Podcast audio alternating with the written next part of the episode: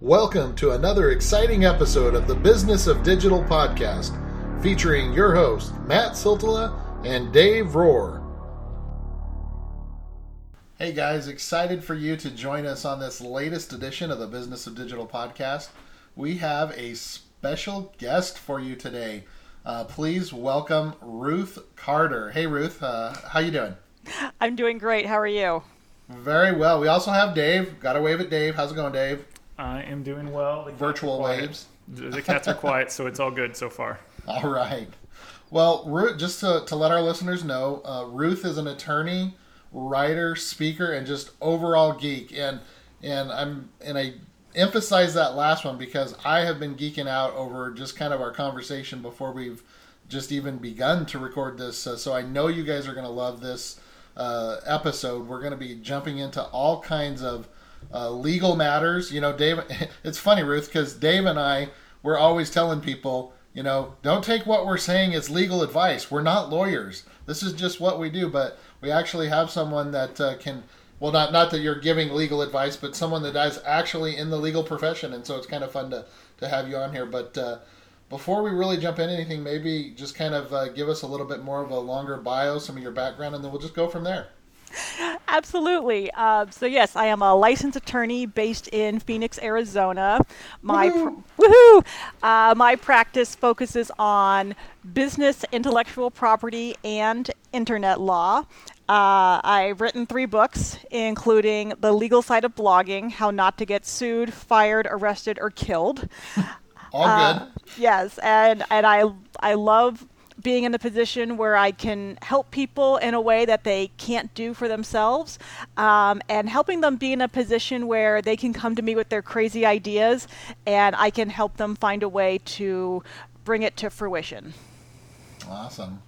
Well, I, I appreciate you again taking some time to be with us and, and for letting our learners uh, or our uh, our listeners learn from you. And so, let's just go ahead and jump into it. Um, Dave, uh, I'm going to go ahead and let you, um, if you want to just jump in here and, and uh, start with the first topic, and then I'll get the next one, and we'll go from there. This is the probably the one I'm most interested in because I have not done this, so I need to look this one up. But um, Ruth, you have already started to teach us about IP assignment and what that is and why a blogger, you know, any sort of business really should think about it on yeah, this multiple was fascinating. levels.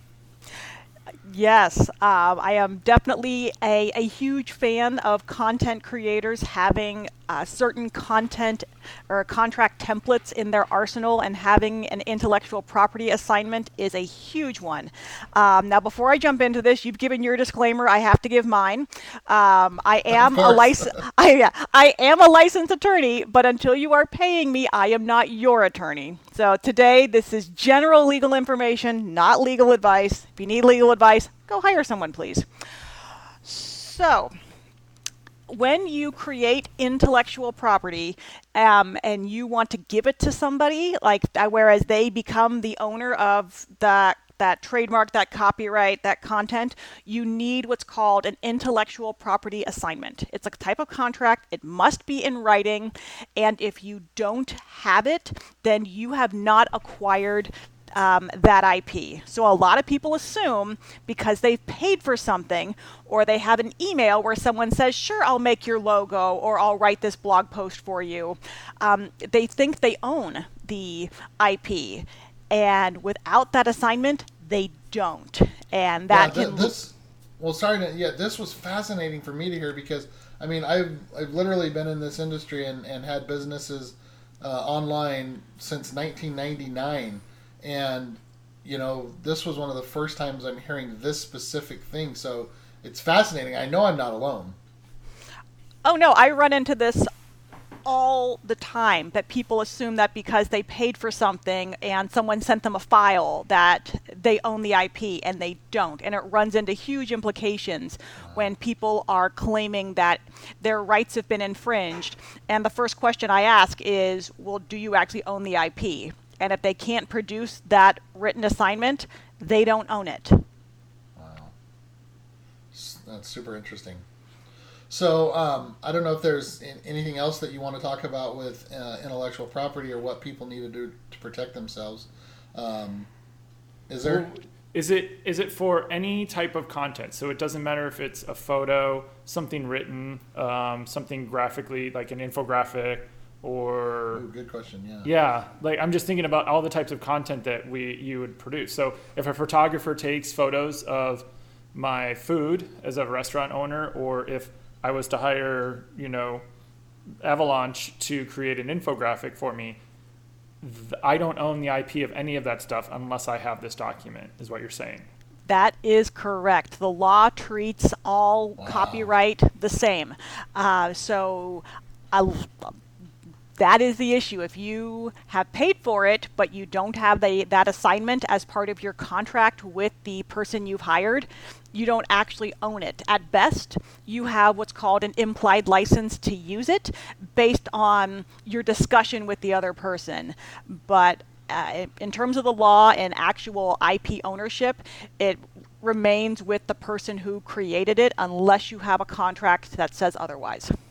And for someone saying, "Well, who cares?" What what can ramifications be? Possibly. I know I know that's an open-ended question, but so so say you know, a photographer goes, "No, you can't use that. You know, I, I know I took it for you, but now you're using it in a national campaign, and I want you to pay me." Or is that is that something that's possibly could happen? Yes. I, Okay. it, it is. I run into that, and I I talk with clients about how do you want this to end, and that tells me what I need to do to help them get there. So if somebody was hired to create photos for one project, and then the client turns around and uses it in a way that wasn't part of their discussion, that could be infringement, and the client could send a cease and desist letter, could send um, a bill to say, hey, like you're going beyond the scope of your implied license, you need to buy another one. Or they could sue. Um, it's up to the copyright or IP owner to decide how they want to respond to uh, suspected infringement. And a lot of people assume that the first volley will be a cease and desist letter or something to that effect, but it's not always. Some people start by filing a lawsuit. Wow. And uh, Matt, I think that would be a good segue. I'm going to skip uh, one, and we'll come back. But the uh, my most expensive story of this example is using an image without the proper um, copyright. And I know you have some other examples too. But um, what year is it? It's uh, 10, 12 years ago. I may have um, been looking for some images for a blog post, and I found some really cool ones, and I went and you know was on I think Flickr at the time or something, and I was you know doing my due diligence, and I was at the time actually looking at what you know what the copyright was. Can a business use this? Do I have to pay them? Do I need to just you know give credit? What do I need to do? And I somehow posted or pasted into my Excel the wrong link or something, and went and used an image I wasn't supposed to. And after all of the lawyer fees and after paying out for the use of it and still having to take it down, um, I think the total was between three and five grand in in, in fees and, and you know whatnot, just because we used an image that I honestly thought I could use, but I was and that wrong. and that happens. Um, I was totally wrong. Right. and, and when people, you know, I mean, you at least were trying to do your due diligence. I run into people who just don't care and they're just like, eh, I'll deal with the problem if and when it happens. And for those people, I say, all right, well, how big is your rainy day fund? Um, because I've seen people be sued for six and seven figures um, in these types of situations. So um, there and there are people out there who still think they can use any image they find online through like a Google search um, or something like that, and just hey, hey, it's on the internet, so I can use it, right? And for those people, I try to explain like, okay. Uh, and they'll say, oh, well, if you give a link and an attribution, you're like giving them credit and you're giving them exposure. And I was like, well, let's you know look at it from the perspective not from an image but like your neighbor's car let's say your neighbor had a really cool car and they weren't driving it but you wanted to give them exposure and let everyone see how cool their car is so you take it out for a joyride around the neighborhood you're giving them exposure um, We also call that Grand Theft Auto. So you're, you're saying I can't do that because my one neighbor has a really cool Mustang. I really love it. Y- y- you know, I'm I'm not your lawyer, but if you want to do your own experiment and see what happens, good luck to you. Um, so, I, I, yeah, somehow we we ended up in a society where we're, we really understand that you can't use your neighbor's physical possessions without permission. We call that theft. But when it comes to things like images and other IP, we haven't applied the same ideas. And so people think, I can use it, I'm doing them a favor, I'm giving them exposure. It's like, no, that's not how it works. It's up to the owner of the copyright to decide if and where their images will be displayed and who gets to use it. And we, we even saw that recently. Um, sorry to get political on you, but Trump, I guess, was using Pharrell's song Happy in Oh, yeah. his appearances. Oh. And he sent a cease and desist letter saying, hey, dude, like, you don't have permission to use my song. That's. That's mine. So you, you got to get a you got to get a license, and he could have, and he, as the IP owner, assuming he is, um, has the right to say no. There's been a bunch of that, especially political. And I know not to get political, but there's been a lot of artists, one way or the other, not wanting one side or one person to use it, and um, going after them. I've also seen the flip side to that, where people have been involved in the creation of uh, stock photos, and where they gave, they signed a release saying, "Yes, I, I know my photo's being used for this stock image," and so they don't own the rights; they don't have any rights to it. Um, and then somebody or some entity that they don't like uses that photograph. Um, and then they get upset because it's their face affiliated with something they don't like. but it's like, but it's hey that you. It's a situation where you signed your rights away, so you don't. Ha- you can you can voice your opinion that you don't like it, but in terms of having rights to stop it, you don't. You know, this is this is fascinating for me, and it's something I've been thinking about a lot too because um, I do photography on the side. I'm, I'm it's more of a uh, semi-professional hobby, if you will.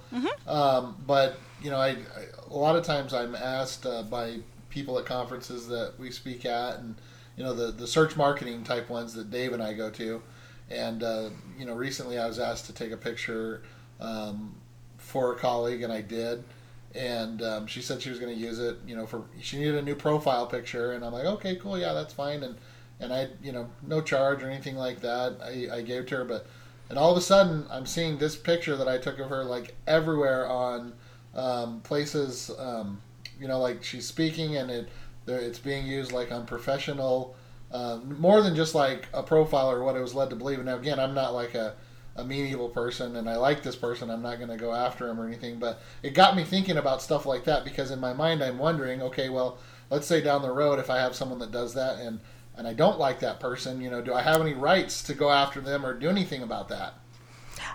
This is when contracts are really handy to have. Um, and I'm actually on the flip side of that because you're a semi professional photographer. I'm a semi professional model, or at least a hobbyist model. Um, and so I sign model releases. I've actually written the I've actually written the model release for photographers that I've later signed as their model. Um, and I know I know what rights I give up, and because I when I write a contract, I write it in the best interest of my client. And so when I sign the model release that I wrote for them, I know that I am like giving up all my rights in the photo. And so if it ends up somewhere that I'm unhappy about, tough.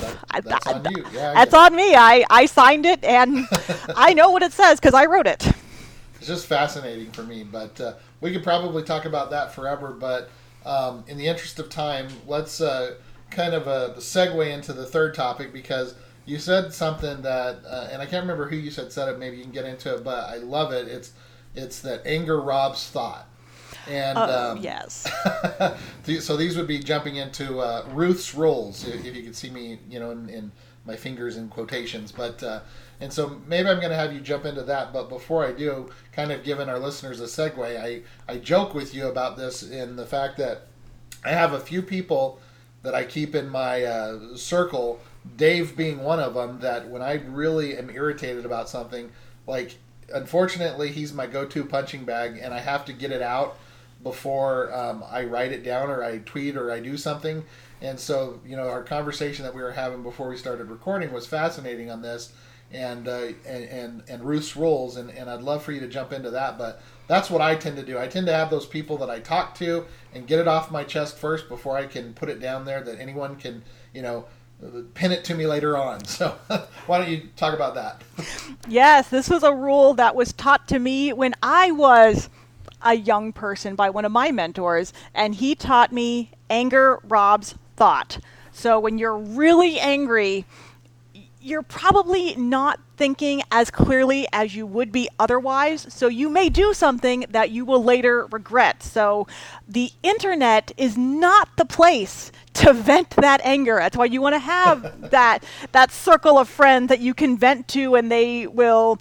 Uh, maintain your confidence and just give you a place to get it out or you walk write walk you off that list. Or, exactly yeah. or that that's when you write emails that you never send and or write blog posts that you save as draft and never publish it. Give yourself at least 24 hours to calm down and then revisit what you're thinking what you were thinking about sharing with the world and reevaluate if that's really the best way to express yourself because once you put something out there, you can never fully take it back. Um, and what was yesterday's righteous indignation may be today's regret.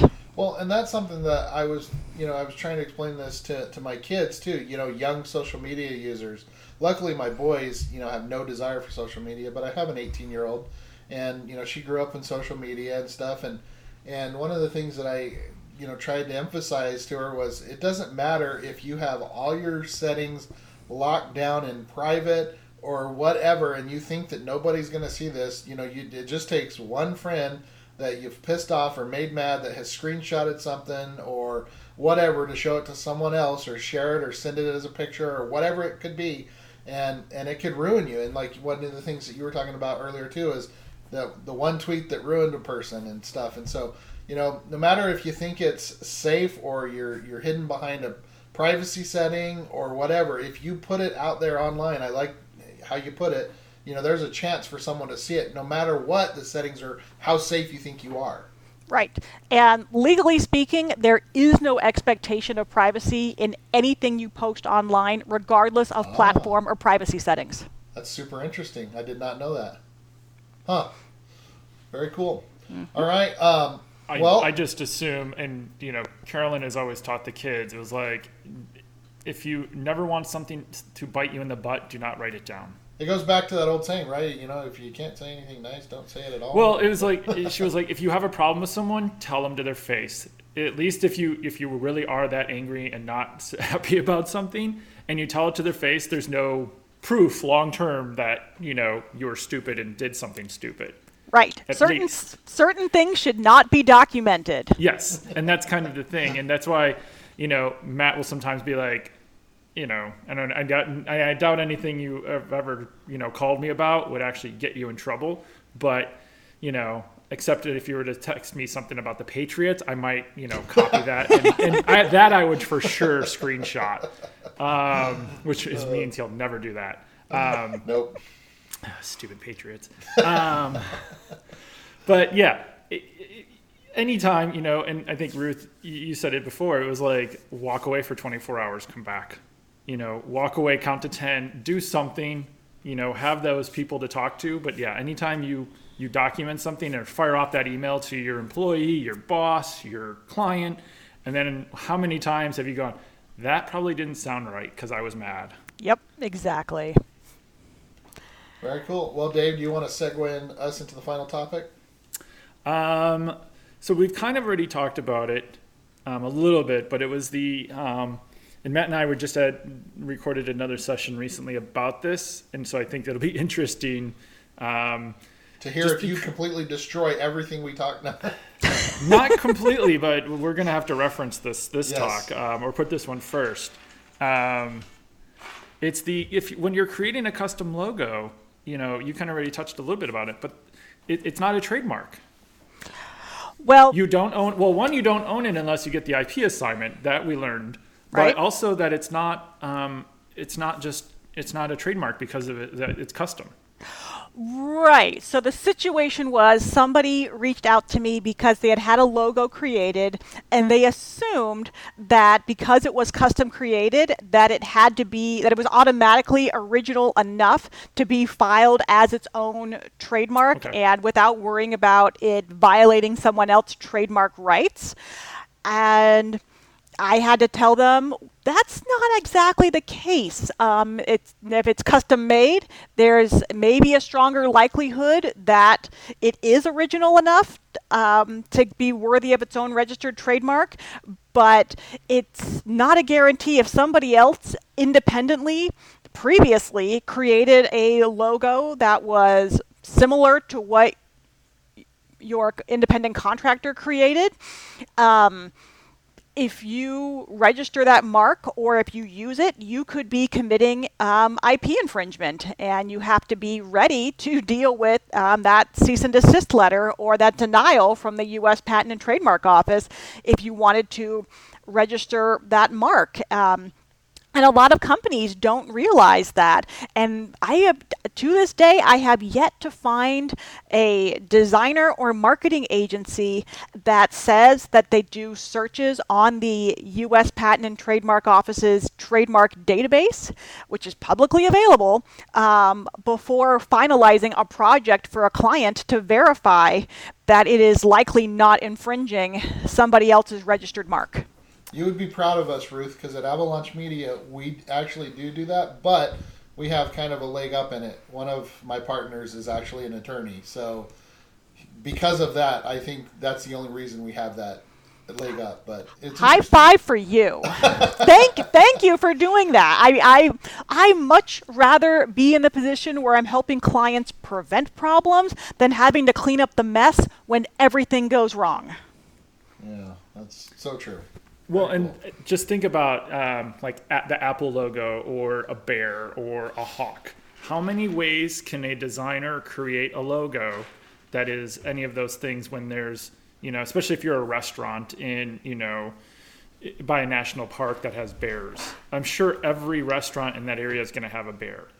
Um, or you know, when you go up to Alaska, Matt, or Yeah. when you go to Hawaii, everyone's going to have like a pineapple, or everyone's going to have you Or know, a shaka sign or something. yeah, or something. If if you know if if most designers start from a stock photo or start from the same stock photo or the same similar stock photos, how much could that logo, even though it's been customized, be different than anything else? Right. And if we're talking about completely different industries where no one's going to be confused, like Delta Dental versus Delta Airlines, like that's not problematic. But if we're talking about people in the same industry, like two restaurants or I. I don't know. I mean, just where where where consumer. Oh yes, we, we recently had a situation here in Arizona where a brewery had to change its name because um, it violated somebody else's trademark. Well, that makes me wonder how does Ray's Pizza in New York City get away with it? Because it's like there's 50 different Ray's Pizza. anyway, Well- I, you don't have to really answer that, but Right. just made me made me think of that. Right. Well, there's there's that may be getting into the difference between registered trademarks and unregistered trademarks. Because if you're not registered, you only have rights based on your geographic markets. So Ah, there may be only be able to be one Ray's Pizza in the New York area, but you probably can't stop somebody in Jackson, Mississippi, from calling their pizza place Ray's, gotcha. as long as you don't claim an affiliation with, you know, the New York place. Gotcha. Interesting. Very cool. Well, um, Dave, did you have any um, final questions or anything that you wanted to ask Ruth? No, um, I think Ruth, if you want to, we'll we'll drop in some links and stuff. If there's one thing that you could quickly tell people to just watch out for that you see time and time again, I think we probably covered them. But what's the one biggest thing you think that a small business owner or someone that's creating content just kind of goofs? Which one of the things we've talked about or even not talked about? All right. Um, I think the best way I can uh, close out this podcast is to share my two rules of thumb that I apply to everybody across the board. Awesome. Number one, don't post anything online that you wouldn't put on the front page of the newspaper. And number two, assume everything that you post is going to be seen by the following four people your best friend, your worst enemy, your boss, and your mother. If you don't want one of those people think seeing what you're thinking about posting, don't put it out there. Very That's good. fair. Awesome. Well, thanks again, Ruth, so much for joining us. Like, this has been, I mean, seriously, this has been awesome. This has been a fascinating conversation. So, again, thank you for, for joining us. Uh, It's been my pleasure. Thank you for having me. Well, Thank you, thank guys, you. thank you everybody for listening to us, all our listeners. Uh, for Ruth Carter and Dave Rohr, I'm Matt Siltala with Avalanche Media, and we will see you guys on the next podcast. Thanks, guys. Bye bye. Thanks. Bye.